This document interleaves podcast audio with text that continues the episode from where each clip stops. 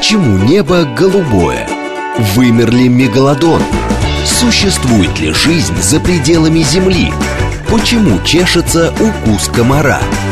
Об этом не рассказывают в школе, но все это хотят знать и дети, и их родители.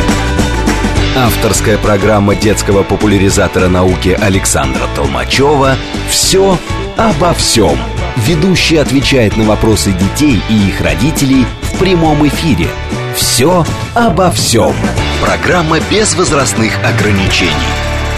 Добрый день, дорогие друзья! В эфире радиостанции «Говорит Москва» Александр Толмачев и познавательная передача об окружающем мире для всей семьи «Все обо всем». Я продолжаю отвечать на ваши вопросы, которые вы мне задаете у меня в, на телеграм-канале или в канале, на канале, на канале, да, а, и я беру их оттуда, собственность, из моего телеграма и рассказываю, отвечаю здесь. Здесь я имею в виду на э, волнах радиостанции «Говорит Москва». Да? И мы прямо сейчас, не задерживаясь, начнем а, работу по нашим с вами вопросам, по тем, которые вы мне присылали. Друзья мои, я напоминаю, для того, чтобы подписаться на меня в Телеграме, нужно набрать просто Александр Толмачев, либо Дед Лектор. Очень легко вы меня там найдете. Канал с самым большим числом подписчиков, это и будет мой официальный канал. Потому что есть и другие какие-то клоны, которые используют мое имя, поэтому, пожалуйста, их игнорируйте. Это первое. Второе.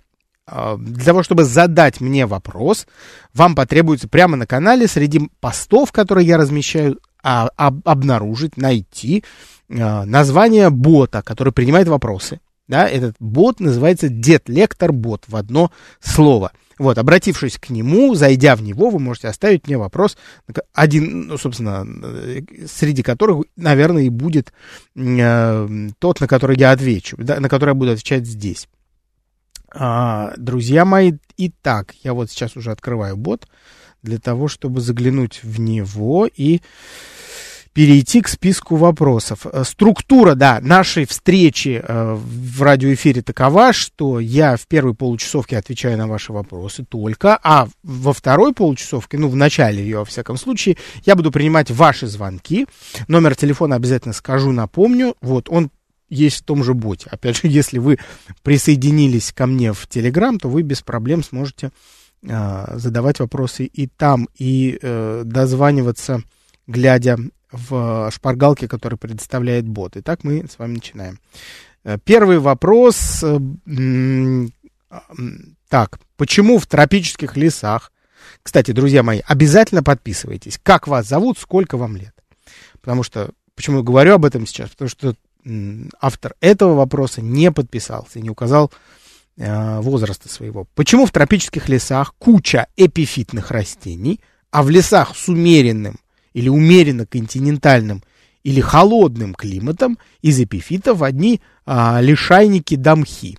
Да, то есть, ну, вот нам автор этого вопроса предлагает сравнить природные зоны. Например, какой-нибудь экваториальный лес, в котором много эпифитов самых разных. Это растения, которые не имеют корней, которые прикрепляются к стволам других растений, да, к стволам деревьев и ловят лучики, небольшие лучики солнца, которые все-таки проникают через кроны а, больших деревьев. И количество такого солнца, которое попадает на эпифиты в, э, а, в, в экваториальных или тропических лесах, оно очень маленькое. Да? Туда, туда под полок леса проникает порядка от 2% солнечного света. Но даже за эти 2% солнечного света в тропическом лесу идет борьба не на жизнь, а на смерть. Потому что эпифиты, они буквально борются друг с другом физически за пространство на стволе, на лиане того или иного на стволе того или иного дерева или на лиане, например, для того, чтобы получить драгоценный свет. С чем связано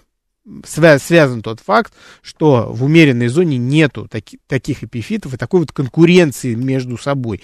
Это связано всего лишь с возможностями для роста, с, возво с возможностями для э, размножения, с климатом, с самим климатом, с, со влажностью, с температурой воздуха, с колебаниями в течение года. Нужно понимать, что в тропическом лесу очень тепло и очень влажно, в течение всего года. То есть там еще и очень стабильно. А если говорить про умеренную зону, то там а, тепло и, ну, не, не очень влажно, а, всего несколько месяцев в течение года. И нужно понимать, что где-то полгода лежит снег, то есть температура держится ниже ноля, иногда падает сильно ниже ноля, там до минус 30 градусов.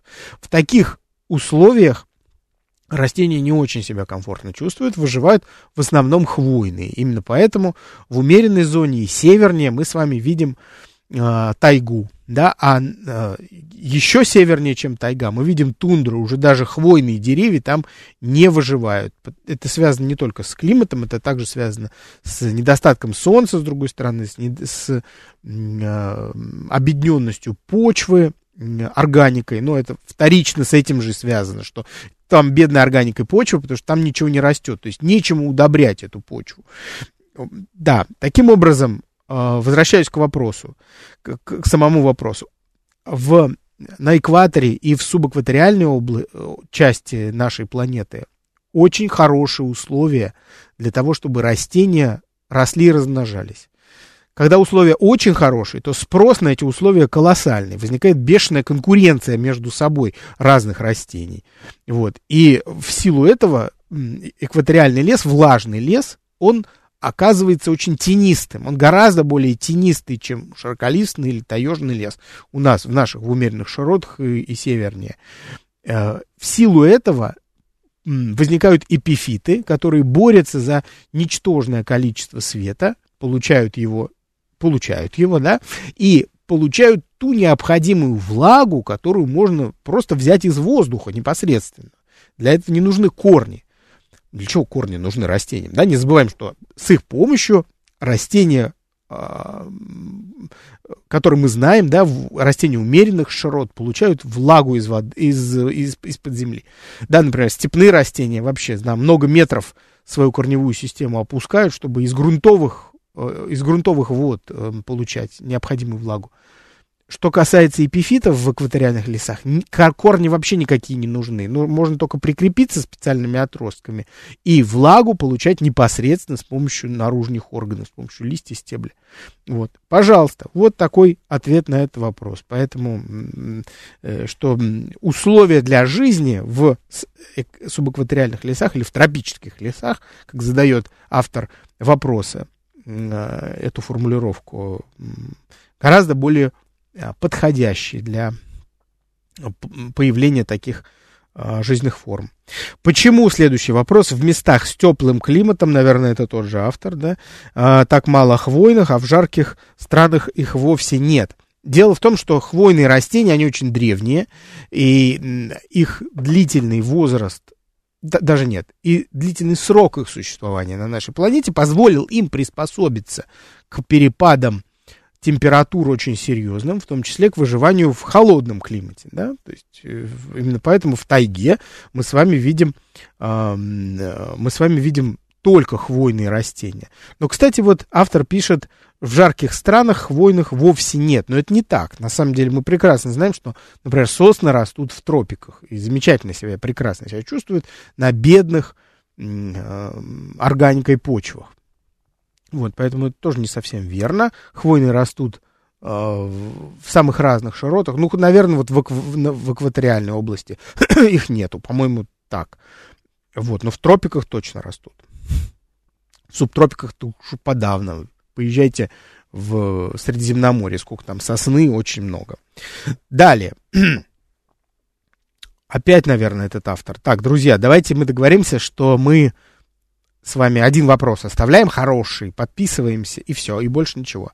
Не надо по 15 разных вопросов писать, хотя они хорошие. Я вот этот вопрос уже третий читаю, и он отличный. Почему в местах с умеренным и умеренно континентальным и холодным климатом нет ни обезьян, ни попугаев, ни их экологических аналогов? Кстати, вопрос блистательный, очень хороший.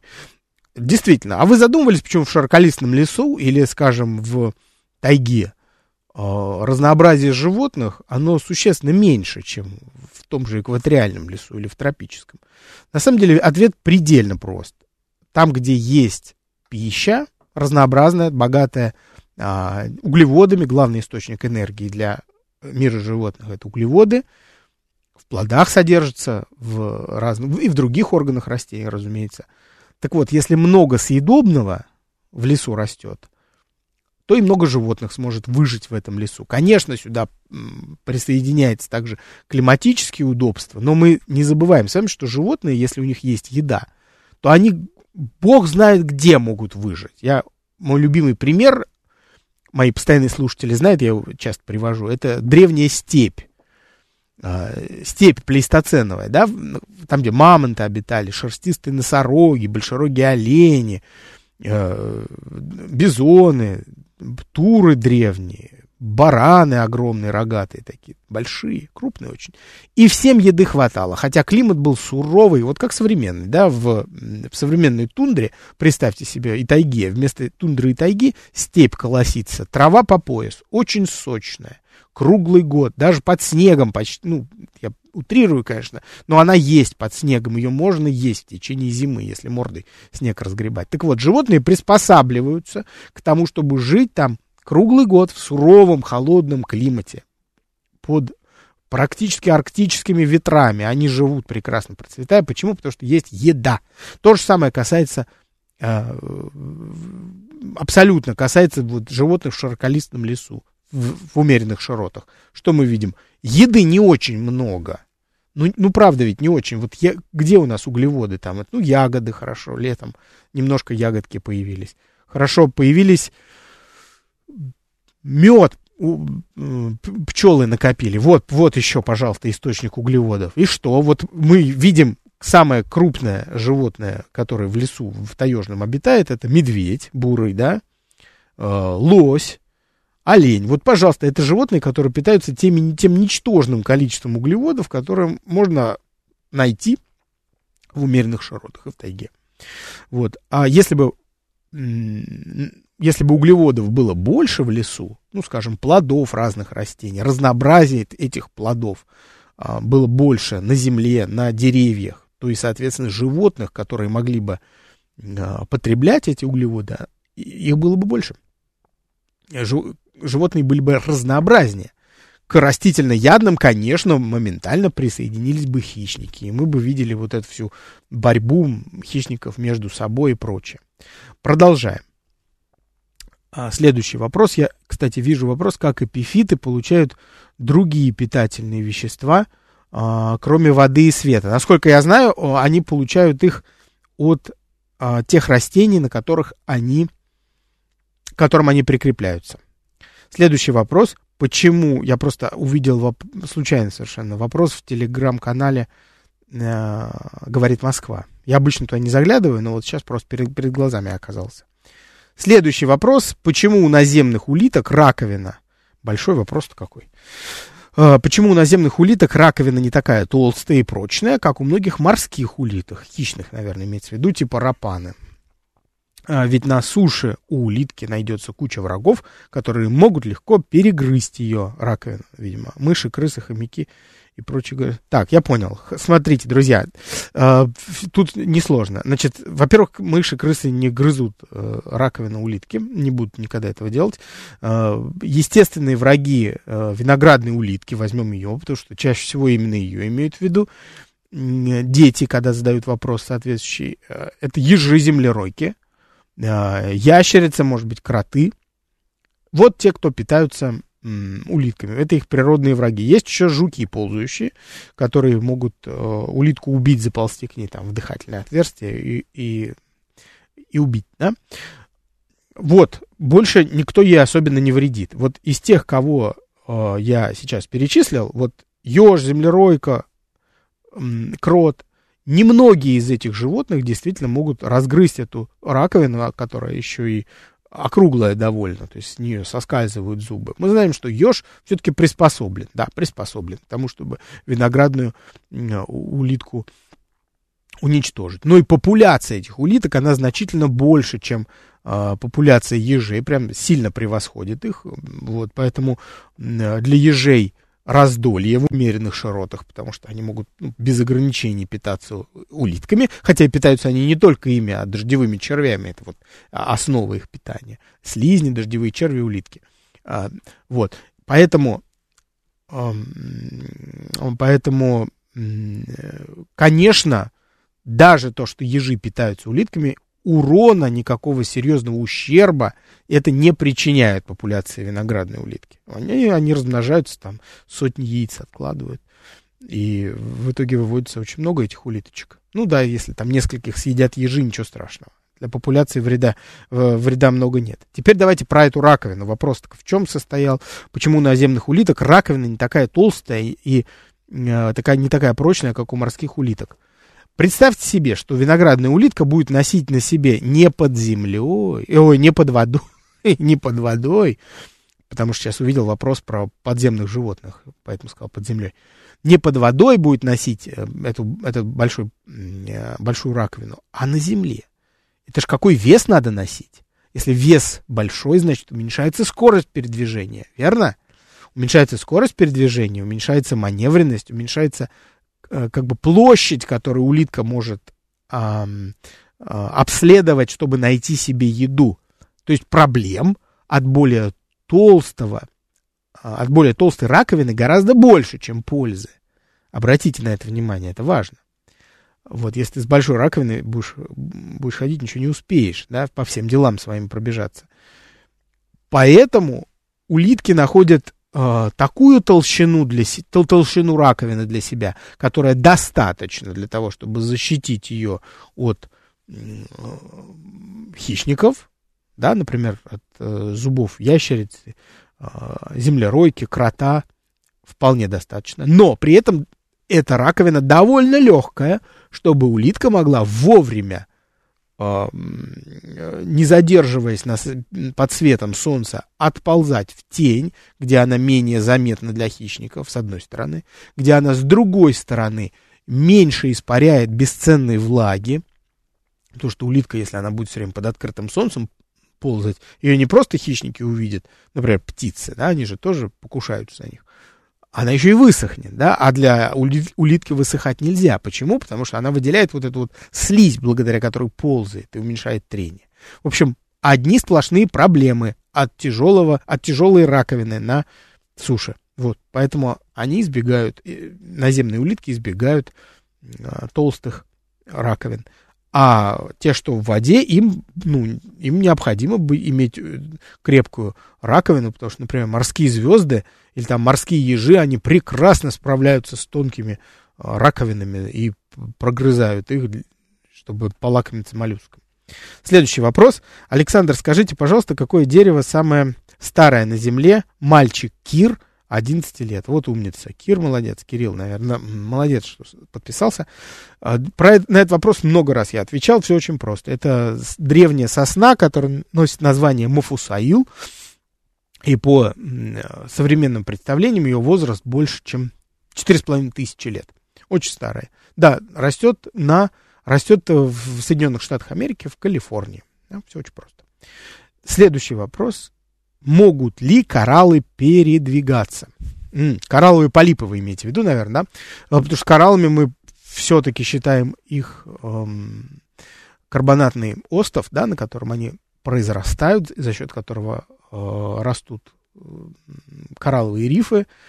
Э, и, собственно, атоллы, они состоят, да, острова, которые остались после, разру, после разрушения кораллового рифа, они состоят в основном из карбоната кальция. Это вот то, сам, то самое Та, та самая часть, которую мы называем кораллом. Что касается э, коралловых полипов, нет, они ведут прикрепленный образ жизни, они не могут передвигаться. Но тут есть хитрость. Вот когда ты обитаешь в океане, тебе передвигаться не нужно. В силу особенностей кораллового рифа, как а, огромной и крайне важной для нашей планеты э, биологической системы, экологической системы, а, тебе не нужно никуда ходить, потому что все вокруг, оно ходит само, все движется постоянно. И даже неподвижный коралловый полип в этой ситуации, он э, имеет все для того, чтобы выжить, даже стоя на месте. Именно за счет постоянного движения э, микроскопических органических частиц, которые он ест, движение планктонных организмов вокруг, движение личинок а, животных вокруг, начиная от рыб, заканчивая медузами, а, продолжая там мелкими рыбами вокруг, ракообразными вокруг, которые постоянно в движении находятся, крупными животными, которых можно встретить, большие рыбы, хищные рыбы, акулы, например. То туда приходят морские черепахи, туда приходят змеи, туда дельфины приплывают на коралловый э, риф для того, чтобы прокормиться. Он становится таким, такой большой-большой тусовкой для всей э, живности в океане. Вот.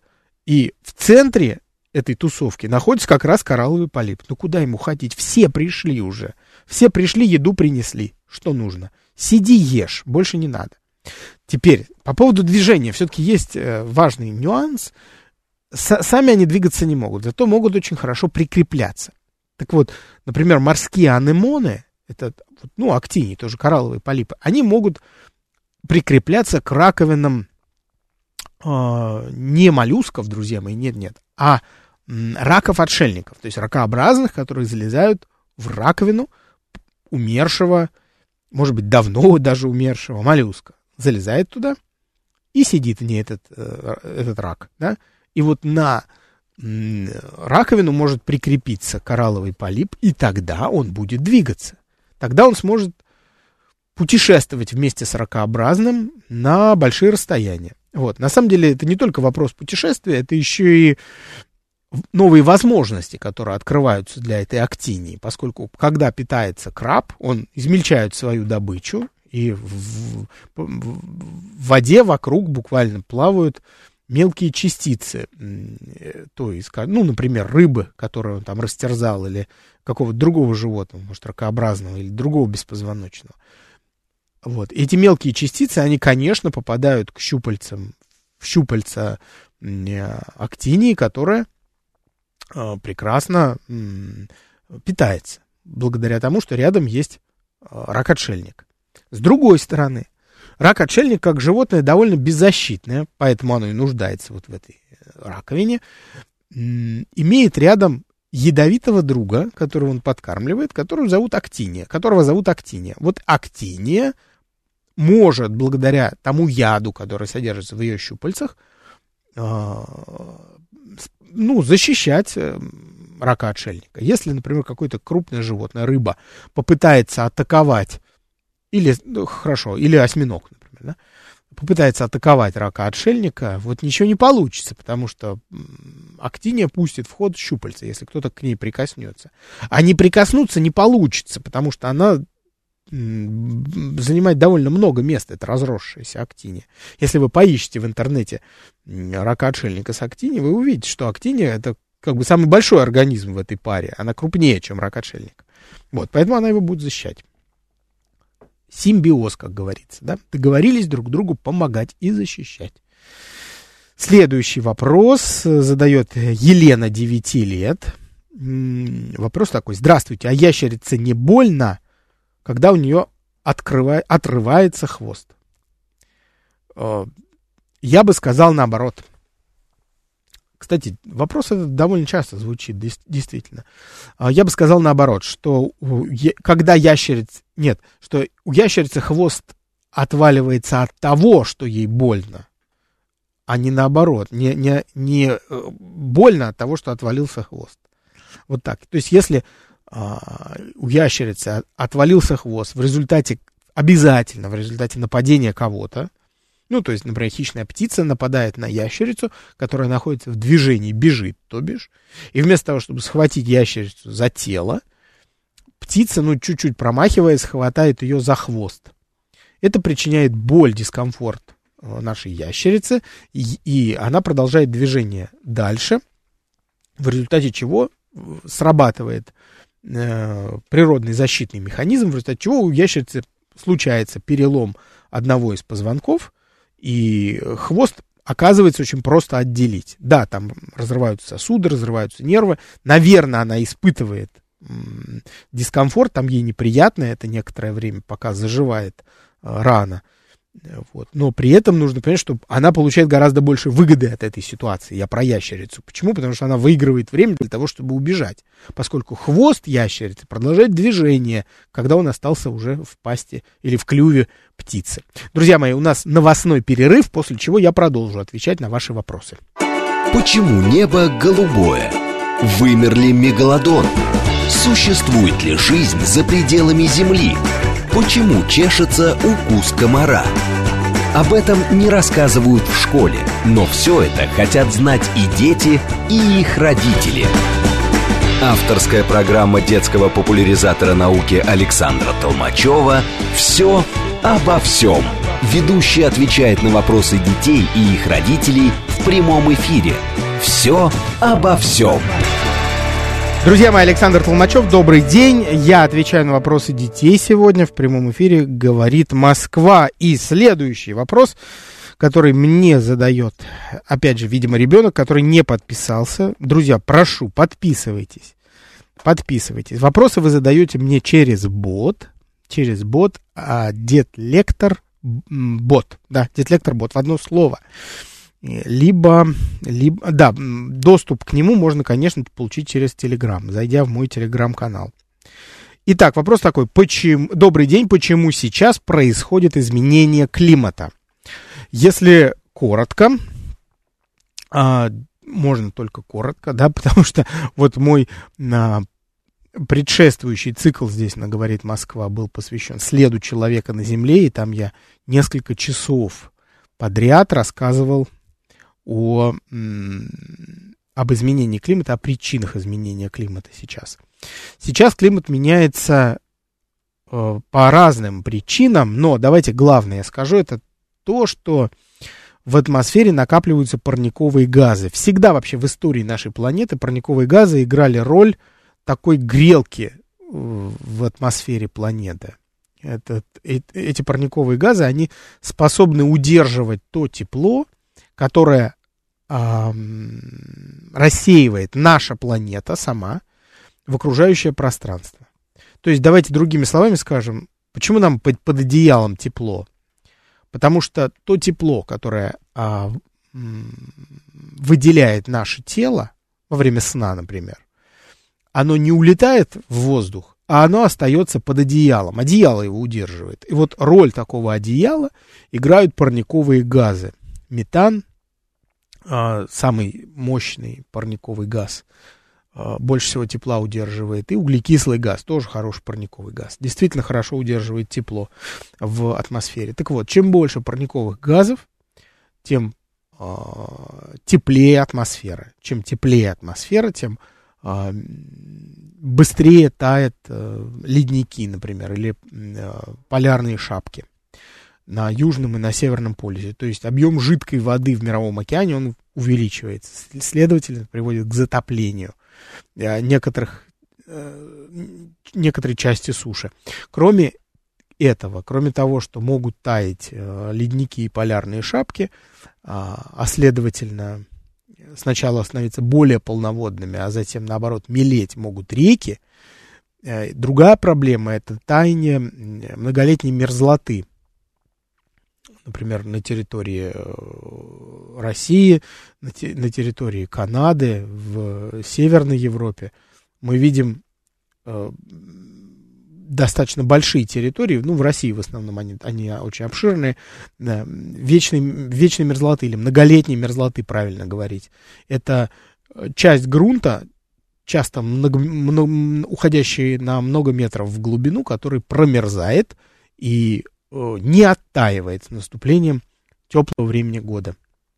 Вот и этот грунт, он как огромный холодильник, содержит в себе э, метан, причем древний метан, накопившийся там в недрах земли в, в результате разложения э, органических остатков э, умерших животных и растений. И этот метан не может выйти наружу, поскольку вечная мерзлота, как такая крыша, она не выпускает его, удерживает в глубине, в недрах, в виде пузырей. Вот, но когда вечная мерзлота оттаивает, превращается в воду, грунт оседает сильно, из э, земли мог, может выходить метан, причем в очень больших объемах. Так вот, в результате таяния э, вечной мерзлоты может выйти колоссальный объем метана из, из недр земли, что приведет к существенному усилению э, э, парникового эффекта на нашей планете и э, еще большему и быстрейшему развитию глобального потепления. Так вот, остановить такое глобальное потепление, которое начнет происходить в результате таяния вечной мерзлоты, остановить уже человечество будет невозможно. Это такой важный тезис, о котором мы с вами говорили на нашем цикле здесь, на «Говорит Москва» под названием а, «След человека на Земле». Вот. Да, а каким образом человек является причиной э, накопления парниковых газов, я надеюсь, это понятно. Это выхлопные газы. В первую очередь выхлопные газы, во вторую очередь это животноводство, как ни странно. Оказывается, метан выделяется в результате жизнедеятельности крупного рогатого скота. А так как без крупного рогатого скота мы не можем себе представить а, развитие и рост современных цивилизаций, вообще в глобальной цивилизации, а, мы, к сожалению, не можем как бы сократить поголовье э, коров, да, и, значит, объемы а, метана, которые будут выделяться в атмосферу, они, мы едва-едва можем их сократить, сократить, незначительно. Далее. А от чего исчезли динозавры, спрашивает Тимоша Сибелев, 12 лет. Прекрасный вопрос. Я даже не знаю, на какой вопрос я отвечал так много раз, но вот это один из них. Э, да, динозавры исчезли 65 миллионов лет назад, и причина их вымирания была тоже климатическая, да, то есть изменился климат, он стал э, другим, температура изменилась окружающей среды, в результате из-за чего это произошло, это совсем другой вопрос, да, то есть есть разные теории, все в разной степени доказаны, вот, это может быть и там и импактная теория, да, которая гласит о том, что с Землей столкнулся астероид больших размеров, да, в районе современного, современной Мексики, он упал на остров, в воды поблизости с островом Юкатан, что при, привело к колоссальной катастрофе с подъемом в атмосферу Земли а, большого количества пыли, которая заслоняет Солнце на несколько лет, в результате чего становится холоднее на нашей планете. Вот. Э, при этом есть и теория а, повышения вулканической активности, которая уже к этому моменту а, существенно возросла.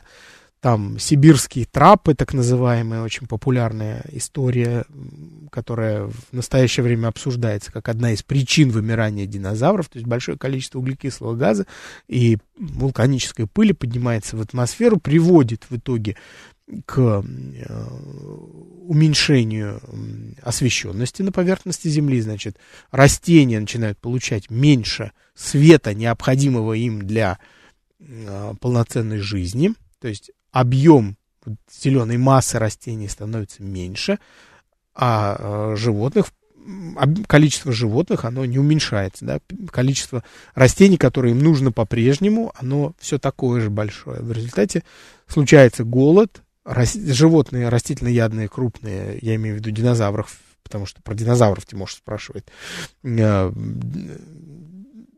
они начинают искать пищу там, где привыкли ее видеть, но ее там нету. Они начинают мигрировать, скорее всего, это так происходило.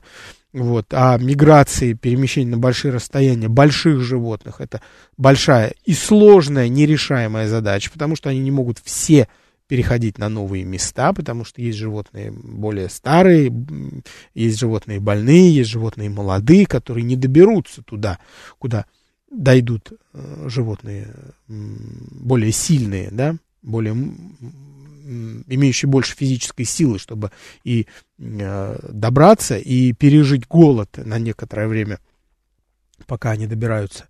Вот. Это, конечно, приводило к уменьшению их количества. Они вымирали понемножку. Вот. И таким образом уменьшение количества э, зелени приводило к уменьшению количества растительноядных животных, соответственно, уменьшалось и количество хищных животных, потому что на прежних пастбищах хищники уже не могли найти то количество э, растительноядных, которое им необходимо для выживания. Вот так. Следующий вопрос. Зачем мухомору нужны белые пятна? А, так, так, так, так, большой, большой, большой, большой вопрос. А, в общем, идея вопроса такая. В природе ничего не бывает просто так. Какую функцию выполняют эти белые пятна у мухомора? Вот, потому что обязательно должны они выполнять ее. Итак, смотрите, друзья, у мухомора вот белые пятнышки на шляпке, которые мы знаем, это остатки э, общего покрывала, которое у растущего гриба закрывает его полностью, да, вот когда он э, из споры начинает развиваться. Вот, после этого покрывало лопается, остается венчик, э, и венчик это тоже обрывки покрывала, а, такой поясок, да, на ножке. А на шляпке мы видим обрывки покрывала, это в виде таких белых бугорочков или пятнышек, пятнышек таких. Нужно понимать, что эти пятнышки, они не являются частью шляпки, они лежат на шляпке, и они сильно к ней прилипают, при, приклеиваются. Вот, поэтому у некоторых видов мухоморов, например, у бледной поганки, которая тоже является мухомором, да, мухомор зеленый, ее правильное название, а, у нее нету э, этих точечек сверху, просто потому что у нее покрывало полностью разрывается и не остается на шляпке. Но у некоторых видов остается, у красного остается, остаются эти пятнышки. Специального предназначения какого-то ни было у этих пятнышек, я не знаю. Ну, по-моему, нету его, потому что а, если пройдет дождь обильный, то с молодого мухомора эти пятнышки может смыть. И в результате мы будем видеть просто красную, э, яркую вот эту вот шляпку если дождя не проходит, они прилипают и прям вот намертво на шляпке держатся. Кажется, что они часть э, нее, часть ее. Вот. Поэтому, смотрите, даже если дождь смывает э, пятнышки с мухомора, мухомор остается полноценным грибом. То есть он не погибает после этого его не съедают моментально лесные животные или млекопитающие, например, э, там, копытные, или э, насекомые. Нет, ничего не происходит. Просто у него теперь нету этих белых точек. Поэтому я осмелюсь предположить, что никакого предназначения у них специального нету. Следующий вопрос. Так, друзья, нам пора э, вам, чтобы вы мне позвонили. Так, друзья, давайте сейчас э, так, так, так. Э, напомню вам номер телефона наш 8495-7373-948. Сейчас я приму ваши звоночки, а то я уже отвечался, и мне, мне самому интересно, потому что вопросов очень много. В очередной раз я, конечно, даже треть не, не, не охватил. Так, 8495 7373 948. Я сейчас в на канале номер выложу еще разочек. Так, я вижу, вижу, сейчас, сейчас. Еще сюда сделаем. Вот. 8 495 7373 948. Я сейчас буду задавать вопросы вам в прямом эфире. Вот, вот я сразу вижу много звонков. Буду сейчас задавать вопросы вам в прямом эфире, и вы будете отвечать. Я буду предлагать, как обычно, три варианта ответов. Алло, здравствуйте, алло. Здравствуйте, Здра... здравствуйте. Здравствуй, как тебя зовут? Давай знакомиться. Меня зовут Артем, мне 10 лет. Так я тот, который про квазары на прошлой неделе писал. А, как здорово, слушай. Так, ну что, Артем, ну, ага. так, ну, дружок мой, я рад, что ты дозвонился. Я тебе уже вопрос просто подыскиваю посложнее. Время тяну. Так, хорошо. Подожди, сейчас, Артем, давай, я хочу тебе посложнее что-то дать. А ты мне вопрос задавал, кстати, в, в Телеграме, нет? Я задавал, просто не ты, ты, Прости меня. На самом деле вопрос так много, я даже и, и, и на треть не могу ответить. Так. Ничего. О, так. Спасибо тебе, что ты не сердишься. У меня к тебе вопрос. Смотри, какое из этих животных, я сейчас их перечислю, какое из этих животных может издавать самые громкие звуки? Ты мне сейчас одного выберешь. Это лев, ну, имеется в виду э, африканский лев. Второе, это африканский слон. И третье, это голубой кит. Какое из этих животных может издавать самые громкие звуки? Как ты думаешь, Артем? Я думаю, что слон. Слон самые громкие звуки. Так, подожди, смотри. Ну, слон звуки издает для чего? Самец. Чтобы самка услышала, правильно? Угу. Согласен, да? Хорошо. А вот кит, он же тоже ищет самку-то. Только самка от угу. него не, не за там, полтора километра находится, а на расстоянии как в Африке, да? А, а на расстоянии, может быть, 100 или 300 километров. Или 500 километров. Вот ему нужно до нее докричаться. Вот смотри. Как думаешь, кто громче-то, кит или слон? Я думаю, кит. Кит, конечно, совершенно правильно ты говоришь. Именно голубые киты э, издают очень громкие звуки. И, э, в частности, кит, он такие, такие стоны может издавать, такие песни китовые. Очень красивые звуки. Э, сам, одним из самых крикливых, я вот сейчас вспомнил, являются, например, животных, явля, являются кошелоты. Кошелот где живет? Артем, знаешь? А... Ну, в океане, да, в, живет в океане и за своей добычей ныряет на очень большую глубину. Кого он ест? Помнишь? На кого охотится кашалот? На кальмара. На рыбу. Да, на рыбу. На кальмар. Нет, ну на рыбу тоже, но в меньшей степени. В основном на кальмаров. На, причем кальмаров крупных. Так вот, чтобы обездвижить кальмара, кашалот нередко, вот буквально так, он просто на него кричит. Это очень громкий звук.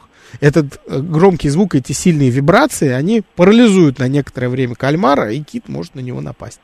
Вот, поэтому давай итог мы такой с, такой, с тобой подведем для, для всех наших слушателей, что самые крикливые, самые громкие животные на нашей планете это киты.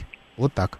Угу. Спасибо тебе большое, Артем, что дозвонился сегодня. И молодец, ты, ты с таким оптимизмом, э, в общем, к жизни относишься. Я там ни на один твой вопрос не ответил, а ты все равно радостный. Это здорово.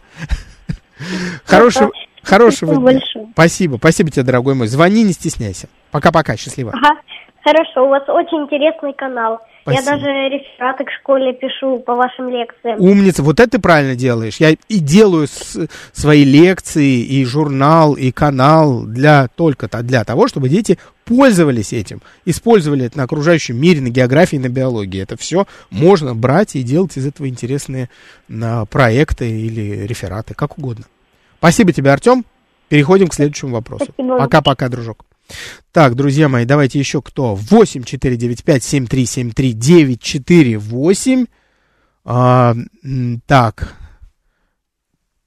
Вот так. Алло, здравствуйте. Алло. Алло. Алло. Да, здравствуй. Как тебя зовут? А, давай, Вероника. Вероника. Сколько тебе лет? Давай знакомиться. Десять. Десять. Лет. Прекрасно. Десять лет. Замечательно. Так, Вероник, ну давай я тебе сейчас вопрос э, вот такой вот посл... Нет, не посложнее, а вот такой. Ну, про... ну ладно, сейчас посмотрим, как ты ответишь. Интересно, про лягушек зимой. Лягушки, да? А, что делают лягушки в зимний период? Ну, те лягушки, которых мы вокруг, э, вокруг нас видим, да, например, в Подмосковье, в Москве есть иногда лягушки. Что они делают? Первое, они а, уплывают в, туда, где теплее, туда, где не замерзает вода, в теплые края. То есть уплывают туда, где теплее. Второе. Они находятся в оцепенении зимой. Оцепенение, ну, состояние похожее на сон.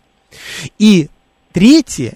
Они превращаются в головастиков и зимуют подо льдом. Значит, смотри, три варианта тебе. Они уплывают туда, где тепло и где не замерзает вода. Второе, они находятся в оцепенении. И третье, они превращаются в головастиков и зимуют подо льдом. А, мне кажется, второе. О, они находятся в оцепенении, правильно? Да. Ну, правильно, конечно, совершенно верно, отлично. Конечно, лягушки никуда не уплывают, ни под каким льдом они не зимуют, разумеется, потому что там очень низкая температура, и они, ну, просто не выживут в этом. Они э, впадают в состояние самого натурального оцепенения, и, как правило, э, залезают туда, где э, им никакая опасность не будет им угрожать. То есть, например, под корягу забиваются, некоторые даже в какие-то норы заползают. Норы, которые не они выкапывают, конечно, а э, в норы других животных. И вот сжимаясь в комочек, лягушка э, может пережить зиму. Да, без вреда для своего организма. Когда все оттаивает вокруг, она тоже э, просыпается, назовем это так, и отправляется на охоту. Как раз в это время уже с наступлением тепла уже комары начинают откладывать яйца в водоемы уже, лед уходит с водоемов, и они там вполне могут прокормиться личинками насекомых. Спасибо тебе большое за твой ответ. Видите, точно, с первого раза. Прям очень порадовал меня. Спасибо тебе, дорогая моя. Давай. Спасибо.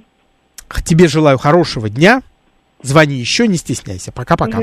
Я вам тоже. Спасибо, спасибо большое.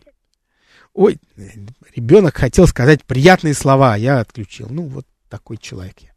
Так, эм, э, у нас есть время еще. 8495-7373-948. Я с удовольствием приму ваши звонки и задам вам еще какие-нибудь э, вопросы об окружающем мире. Алло, друзья, алло, алло.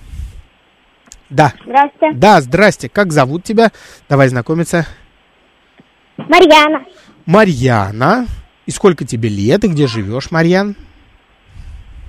В Зеленограде мне 8 лет. Угу, прекрасно. Марьяна, вопрос тебе будет такой.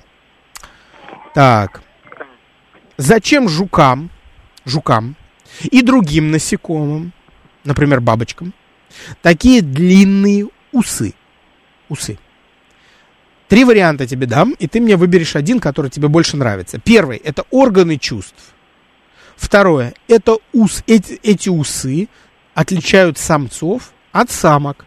Так, самка может узнать, узнать самца. Вот если с усами, значит точно самец. И третий вариант. Этими усами жуки чистят свой панцирь, а бабочки чистят свои крылья. Еще раз, смотри, для, для чего жукам и другим насекомым усы? Первое, это органы чувств. Второе, так самцы отличаются от самок. И третье, с усами они чистят панцирь или крылья. Марьян, как думаешь?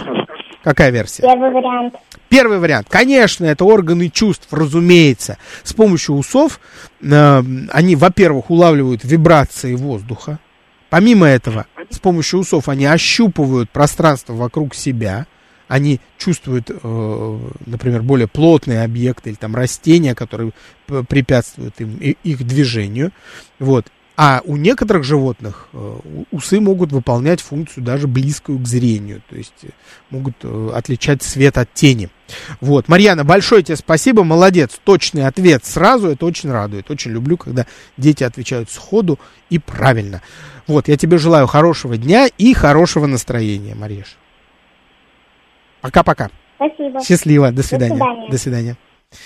Так, друзья мои, ну что, нет, давайте сейчас я все-таки отвечу еще на пару вопросов, а то ребята обижаются, мне пишут иногда такие слова всякие, что я, мол, игнорирую детей. Хороший вопрос. Что будет, если змея заглотит или укусит себя, спрашивает Ваня, 7 лет. Нет, такого быть не может да, то есть змея теоретически может себя укусить, но у змей, у ядовитых змей есть к своему яду а, иммунитет, да, то есть она э, не, не погибнет, если а, сама себя укусит. И то это произойти может э, в какой-то очень странно, при каких-то странных обстоятельствах, когда змея просто по ошибке возьмет у себя укусит, сбитая с, толком, с толку. Или, например, ну, не знаю, когда человек ее э, там замучил, извел э, какими-нибудь издевательствами, палка ее бьет со всех сторон, она может по ошибке просто себя куснуть. Вот, ее яд не причинит ей не причинит ей вреда. То же самое касается, например, когда змея ест добычу, в которой уже проник ее яд. Ну, представьте себе, змея укусила мышь, мышь умерла, яд проник в мышь, и змея начинает есть, поедать эту мышь, понимая, что внутри как бы ее яд находится. Вот. Эм, этот яд тоже не опасен, но смотрите, важный какой момент. Когда змея заглатывает мышь, уже отравленную ядом, э, яд проникает в пищеварительную систему змеи. А когда змея сама себя кусает, то яд попадает сразу в кровь змеи. Ни в том, ни в том случае, в обоих случаях вреда самой змеи нету. Друзья мои, с вами был Александр Толмачев. Большое спасибо. Через неделю снова услышимся на «Говорит Москва». Я буду продолжать отвечать на ваши вопросы. Всем пока.